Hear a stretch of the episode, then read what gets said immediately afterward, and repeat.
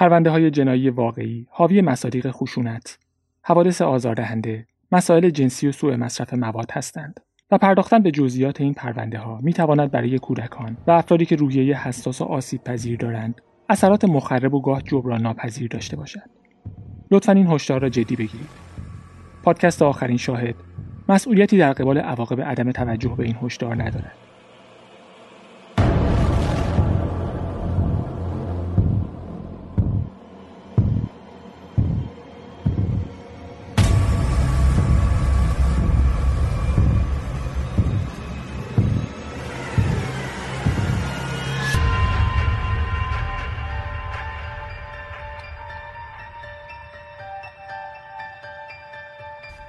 سلام.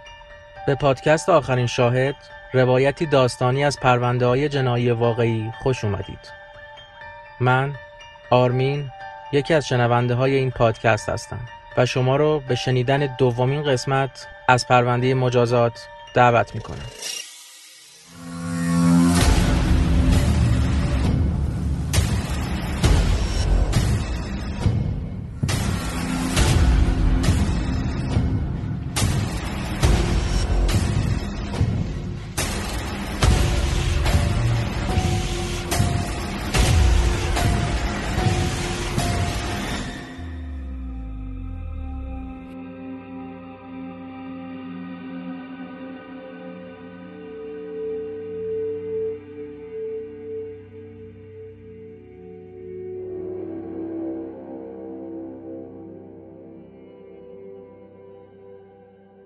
چهارم اکتبر 1949 استنلی یه مرد پولدار لندنی که توی نمایشگاه ماشین کار می‌کرد ناپدید شد. اما ماجرای گم شدن استنلی به هیچ وجه پرونده حل نشده نبود. چون تقریبا سه هفته بعد تنه بریده شدهش توی باطلاق پیدا شد و یه مرد 29 ساله هم به قتلش متهم شد. خبر اون قتل تو روزنامه های لندن زیاد کار شد و توجه مردم رو جلب کرد. از دهه های 1960 و 1970 به بعد. مخصوصا تو آمریکا و مخصوصا بعد از اینکه فیلم های ژانر وحشت از حالت تخیلی و سوژه های مثل دراکولا و فرانکنشتاین به سمت وحشت واقعیتر و ملموس سر رفت. قتل های وحشتناک زیادی اتفاق افتاد و قاتل های زیادی ایده های عجیب و غریبشون رو روی قربانیاشون امتحان کردن. اما تو سال 1949 تو انگلیس خبر پیدا شدن یه تنه بریده شده تو باطلاق خبری نبود که بشه راحت از کنارش گذشت. حتما مردم لندن در جریان جنگای جهانی خیلی ها رو دیده بودن که به خاطر انفجار یا ترکش قطع عضو شدن یا بدنشون کاملا متلاشی شده و فقط یه چیزایی ازشون باقی مونده. اما این با اون فرق داشت. این یه قتل با انگیزه های غیر از میهم پرستی و کشورگشایی بود و تو مختصات خودش قتل وحشتناکی بود. هرچقدر وحشتناک می‌تونست هیچ ربطی به تیموسی اونز نداشته باشه که کمتر از دو ماه بعد اعتراف کرد همسرش بریل رو سربنیست کرده. اما انگار یه ربطی داشت. پلیس طبقه بالای ساختمون شماره ده ریلینگتون رو گشته بود و هیچی پیدا نکرده بود به جز چند بریده روزنامه که مربوط به قتل استنلی بود و تصویر بانداژی رو نشون می‌داد که تنه استنلی داخلش پیچیده شده بود. و یه چمدون که آگوست همون سال از یه واحد مسکونی دزدیده شده بود. تیموسی اونز رسما به اتهام سرقت بازداشت شد. اما هنوز پرونده‌ای برای قتل احتمالی بریل تشکیل نشده بود چون تا صبح جمعه دوم دسامبر بیشتر از 36 ساعت از اعتراف اولیه تیموسی میگذشت و پلیس هنوز بریل یا جرالدین را پیدا نکرده بود. تیموسی بعد از چند اعتراف متفاوت اصرار داشت که جان کریستی همسایه طبقه همکف بریل رو کشته و از جرالدین هم خبر داره. اما جان اصلا زیر بار نمی‌رفت. تا اون موقع کارگاه جنینگز که مسئول پرونده بود. یه مأمور پلیس و یه زیستشناس از اسکاتلند یارد داشتن ساختمون رو زیر و رو می‌کردن. هر سه واحد رو دوباره چک کردن اما کشف جدیدی نداشتن. حیات اشتراکی رو گشتن و یه سطل زباله شکسته پیدا کردن که به نظر چیز مهمی نمیومد دستشویی و هموم بیرون خونه رو گشتن و بعد به یه رخچور خونه کوچیک رسیدن که کنار دستشویی بود. درش بسته بود و نمی‌تونستن بازش کنن. اسل که در قیاب جان بالای سر مامورا میچرخید. سری خورش رو رسوند و توضیح داد که در معمولا گیر می‌کنه. یه چاقو آورد که برای باز کردن در ازش استفاده می‌کردن. داخل رخشورخونه کاملا تاریک بود. مجبور شدن چرا قوه روشن کنن. یه فضای کوچیک یه متر در یه متر که بیشتر شبیه انباری بود. سمت چپ یه آب گرم کن بود و سمت راست یه سینک که الوارای چوبی رو بهش تکیه داده بودن. کارگاه جنینگز دستش رو برد پشت چوبا و یه چیزی پیدا کرد. چند تا از چوبا رو برداشت. یه چیزی توی پارچه سبز رنگ پیچیده شده بود. از اسل پرسید این چیه؟ چی توشه؟ اسل نمی‌دونست. تا حالا چنین چیزی ندیده بود. به زحمت آوردنش بیرون و گذاشتنش روی یه سکوی سیمانی که بیرون انباری بود. یه جفت پا که به هم بسته شده بود از داخل پارچه سر خورد بیرون. جنینگز برگشت تو انباری و پشت چوبا یه چیز دیگه هم پیدا کرد جسد یه دختر بچه با یه کراوات مردونه که دور گردنش گره خورده بود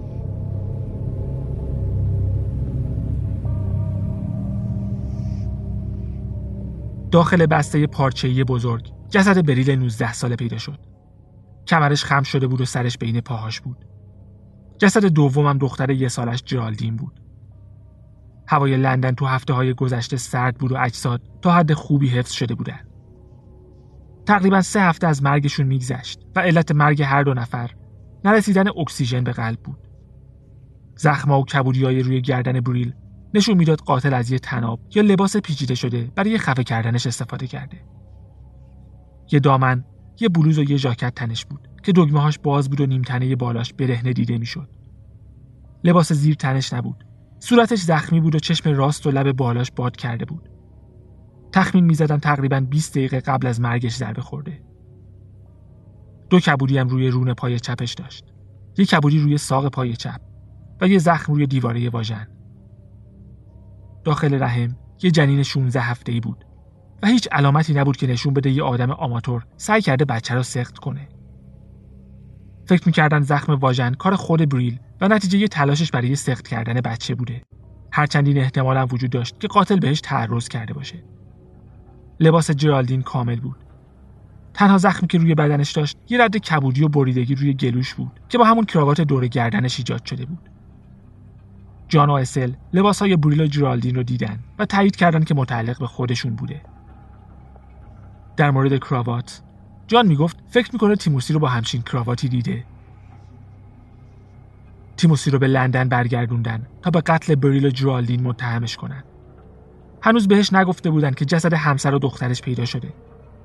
خبر انتقال تیموسی به لندن درس کرد و یه خبرنگار تو ایستگاه قطار پدینگتون منتظر رسیدنشون بود.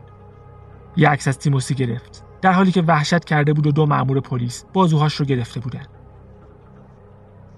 تو اتاق بازجویی اداره پلیس ناتینگ یه سری وسیله روی زمین بود. وسایلی که از روی جسدها برداشته بودن. یه ملحفه، یه پارچه سبز رنگ، لباسا، طنابی که برای بستن بریل استفاده شده بود و کراواتی که جرالدین رو با اون خفه کرده بودن. همینطور که تیموسی به وسایل نگاه می‌کرد، کارآگاه جنینگز شروع کرد. ساعت 11 و 50 دقیقه امروز جسد همسرت بریل اونز رو تو انباری ساختمون شماره ده ریلینگتون پیدا کردیم. همینطور جسد دختر جرالدین که همونجا پشت چند تا تیکه چوب مخفی شده بود. این وسایلم با اونا بود. اشک تو چشمای تیموسی جمع شد. کراوات رو برداشت و نگاهش کرد. جنینگز گفت همسر و دخترش خفه شدن و دلایلی داره که معتقد باشه کار تیموسی بوده. تیموسی جواب داد: آره. بلافاصله یه اعتراف شفاهی کرد و جنینگز تو دفترچش یادداشت کرد. بریل مدام عصبی می‌کرد و دیگه نمی‌تونستم تحمل کنم. با یه تیکه تناب خفش کردم و همون شب بردمش تو آپارتمان طبقه پایین. صبر کردم کریستیا بخوابد. بعد از نیمه شب بردمش تو انباری. سه شنبه 8 نوامبر بود. شب پنجشنبه بچه رو تو اتاق خواب با کراواتم خفه کردم. همون شب بعد از اینکه کریستیا خوابیدن بردمش تو انباری. ظاهرا تیموسی بعد از اینکه اعترافش رو امضا کرد به مامورا گفت خیلی آروم شده که بالاخره حقیقت رو گفته. بعد یه اعتراف کامل تر داشت. تو فاصله دو روز این چهارمین اعترافش بود. گفت حوالی شش و نیم عصر سهشنبه هشتم نوامبر بعد از یه جر و بحث شدید که به سرعت فیزیکی شده به صورت بریل ضربه زده و بریل هم تلافی کرده. گفت تو حالت عصبی یه تیکه نخ از صندلی ون که با خودم آورده بودم خونه رو کندم و بریل رو با اون خفه کردم. بعد در حالی که نخ هنوز دور گردنش بود بردمش تو اتاق خواب و روی تخت خوابوندمش. قبل از ساعت ده جسد رو بردم تو آشپزخونه طبقه وسط چون می‌دونستم پیرمرد طبقه وسط تو بیمارستانه. به جرالدین غذا دادم و خوابوندمش. یه سیگار کشیدم. برگشتم تو آشپزخونه طبقه وسط و جسد بریل رو داخل پارچه پیچیدم. یه بند از کشوی آشپزخونه برداشتم و جسد رو بستم. بعد بردمش تو انباری. گذاشتمش زیر سینک و با چند تا تیکه چوب جلوش رو پوشوندم. یواشکی برگشتم خونه و باقی شب رو با لباس تو تخت خوابیدم. روز بعد قبل از اینکه برم سر کار به جرالین غذا دادم و جاش رو عوض کردم و تا شب که برمیگشتم خونه تنها بود. چهارشنبه دهم نوامبر با کارفرمان بحث کردم و کارم رو ول کردم. وقتی برگشتم جرالدین رو از گهواره درآوردم و با یکی از کراواتام خفش کردم. صبر کردم تا جان و اسل بخوابن. جسد جرالدین رو بردم پایین و اون رو هم تو انباری مخفی کردم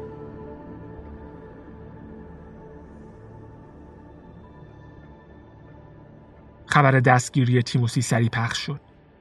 شنبه سوم دسامبر دو روزنامه درباره اعترافات شب گذشتش مطلب نوشته بودند. صبح همون روز تیموسی رسما به قتل متهم شد و خودش هم اتهامش رو تایید کرد. با پزشک زندان که باید سلامت عقل و صلاحیتش برای انجام محاکمه رو تایید می‌کرد صحبت کرد و دوباره به کاری که کرده بود اعتراف کرد. بریل و جرالدین توی قبر مشترک تو قبرستان کاتولیک لندن دفن شدند. با اینکه بریل یهودی بود. روزای بعد کارآگاه ها مشغول آماده کردن پرونده برای دادستانی بودن. 5 دسامبر دوباره به ریلینگتون رفتن تا اظهارات کاملتری از جان و اسل بگیرن. هر دو نفر گفتن هشتم نوامبر یه صداهایی از طبقه بالا شنیدن. انگار یه نفر داشته اثاثیه خونه رو جابجا می‌کرده. درباره انباری پشت خونه اسل گفت در انباری قفل نداره ولی گیر داره و هر شب یه جوری میبندنش که نشه راحت بازش کرد. چون آب گرم کن خراب بود به عنوان انباری ازش استفاده می‌کردن. اسل هر روز از سینک اونجا استفاده می‌کرد و چوبا رو جلوی سینک دیده بود اما ندیده بود چیزی پشتش باشه. جان می‌گفت تا 14 نوامبر یعنی همون روزی که تیموسی رفته بود پیش داییش. به انباری نرفته. هفت نیم صبح 14 نوامبر رفته بود هیزم برداره. و چوبا رو دیده بود اما بهشون دست نزده بود. یکی از دوستای بریل که قرار بود به دیدنش بیاد به پلیس گفت یادش نمیاد بریل رو کی دیده. گفت پنجم هفتم یا هشتم نوامبر بوده. حوالی ظهر به ساختمون شماره ده رسیده بود و از اینکه در جلوی ساختمون بازه تعجب کرده بود. و برعکس در آپارتمان اونس ها که همیشه باز بود این بار بسته بود. در زد و بریل رو صدا کرد اما کسی جواب نداد. براش عجیب بود چون بریل همیشه اون ساعت خونه بود. سعی کرد دستگیره رو بپیچونه و در رو باز کنه. در یه لحظه باز شد و دوباره بسته شد. انگار یکی از پشت خل می‌داد. مطمئن بود یه نفر پشت دره. گفت اگه نمی‌خوای منو ببینی کافیه به هم بگی. اما بازم جوابی نشنید و رفت. پلیس همینطور فهمید زمان مرگ بریل ساختمون شماره ده در دست تعمیر و بازسازی بوده صاحب خونه یه تیم پنج نفره استخدام کرده بود تا گچکاری و تخته های کف رو تعمیر کنن یه مدیر پروژه یه نجار یه گچکار و دو نفر دستیار 31 اکتبر کارشون رو شروع کردن و تو دو هفته آینده تو ساختمون رفت و آمد داشتن. تعمیر سقف انباری 8 نوامبر شروع شد. گچکار و دستیارش در جلو رو باز گذاشتن چون مدام می‌رفتن و میومدن و وسیله برمی داشتن. 11 نوامبر کارشون تموم شد. اونجا رو تمیز کردن و رفتن. هر دو نفر مطمئن بودن تو مدت حضورشون هیچ چیز غیر معمولی ندیدن. تصاویر صحنه جرم و چوبایی که کنار سینک بود به هر پنج نفر نشون داده شد. یکیشون گفت چوبا رو 14 نوامبر از کف راهرو کندن تا عوضشون کنن و گذاشتنشون تو انباری تا بعدا به عنوان هیزم استفاده بشه. این با اظهارات تیموسی در تضاد بود که می‌گفت جسد بریل و جرالدین رو به ترتیب 8 و دهم نوامبر تو انبار گذاشته. کارگرا هم هشتم و هم دهم از انبار استفاده کرده بودن. دوباره با کارگرا صحبت کردن. یکیشون نظرش رو عوض کرد و گفت الان یادش میاد 8 نوامبر انبار رو خالی کرده نه 11 نوامبر یه کارگر دیگه گفت الان که فکر می‌کنه ممکنه تو مدتی که کار می‌کردن یه چیز زیر سینک بوده باشه اطلاعات جدید رو با جان کریستی چک کردن. جان گفت 8 نوامبر. گچکار بهش گفته کار انباری تموم شده. همینطور گفت کارگرا وسایلشون رو از 8 تا 11 نوامبر تو اتاق نشیمن کریستی ها گذاشتن. مادر تیموسی هم تو زندان ملاقاتش کرد. سعی کرده بود تو مدت بازداشت به ملاقاتش بره اما گفته بودن باید صبر کنه تا اتهامات تیموسی رسما اعلام بشه. وقتی بعد از چند هفته پسرش رو دید ازش پرسید تیم چرا این کارو کردی؟ تیم جواب داد. من نکردم مامان. کریستی کرد. داستان تیموسی رو همینجا نگه دارید. چون می‌خوام پرونده دوم رو باز کنم. پرونده زنی که 9 اکتبر 1926 تو شمال ولز به دنیا آمد و تاریخ ساز شد.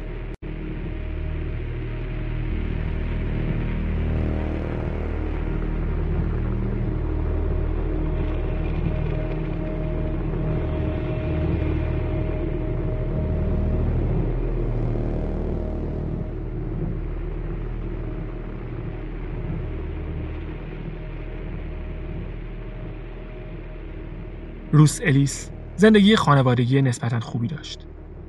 پنج خواهر و برادر داشت و خودش بچه پنجم خانواده بود.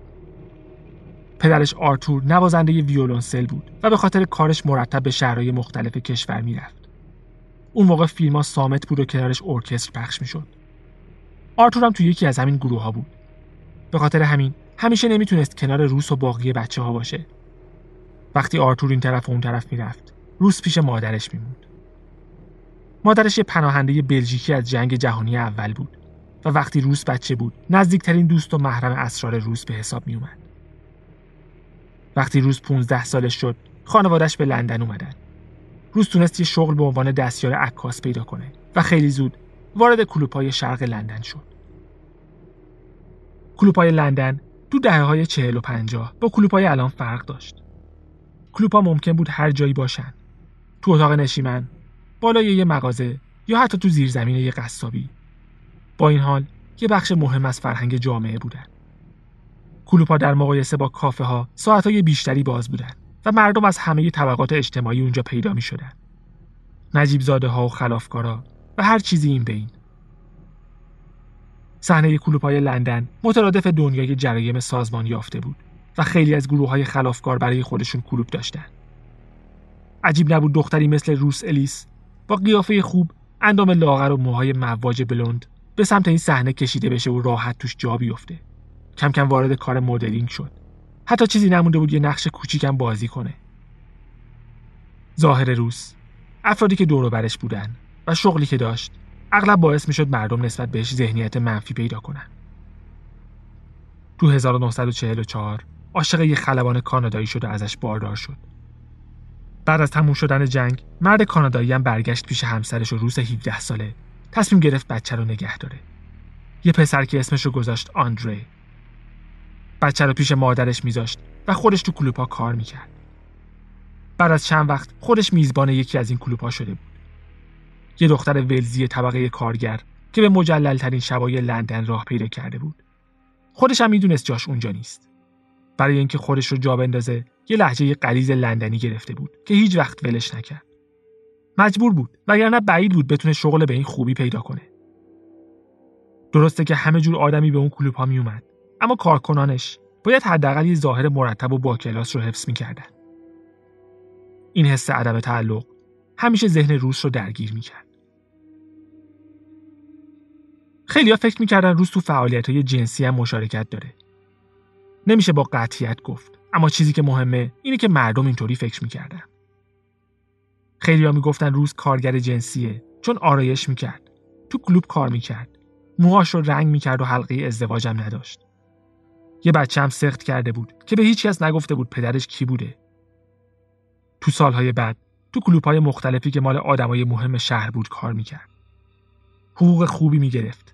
زندگی خوبی برای خودش و پسرش ساخته بود. با یه دندون پزشک به اسم جورج الیس آشنا شد. با هم ازدواج کردن و رفتن ساسمتون. یه دخترم به دنیا آوردن. اما ازدواجشون زیاد دووم نیاورد. جورج پولدار بود اما الکلی و خشن بود و روس بعد از دو سال جورج و دخترش رو ترک کرد اما فامیلی جورج رو نگه داشت. روس الیس 27 ساله خودش هم حسابی معتاد به الکل شده بود. اما تونست دوباره برای خودش شغل پیدا کنه و این بار مدیر یک کلوب شده بود. یا آپارتمان یه خواب بالای کلوب اجاره کرد و با پسرش آندری زندگی می‌کرد.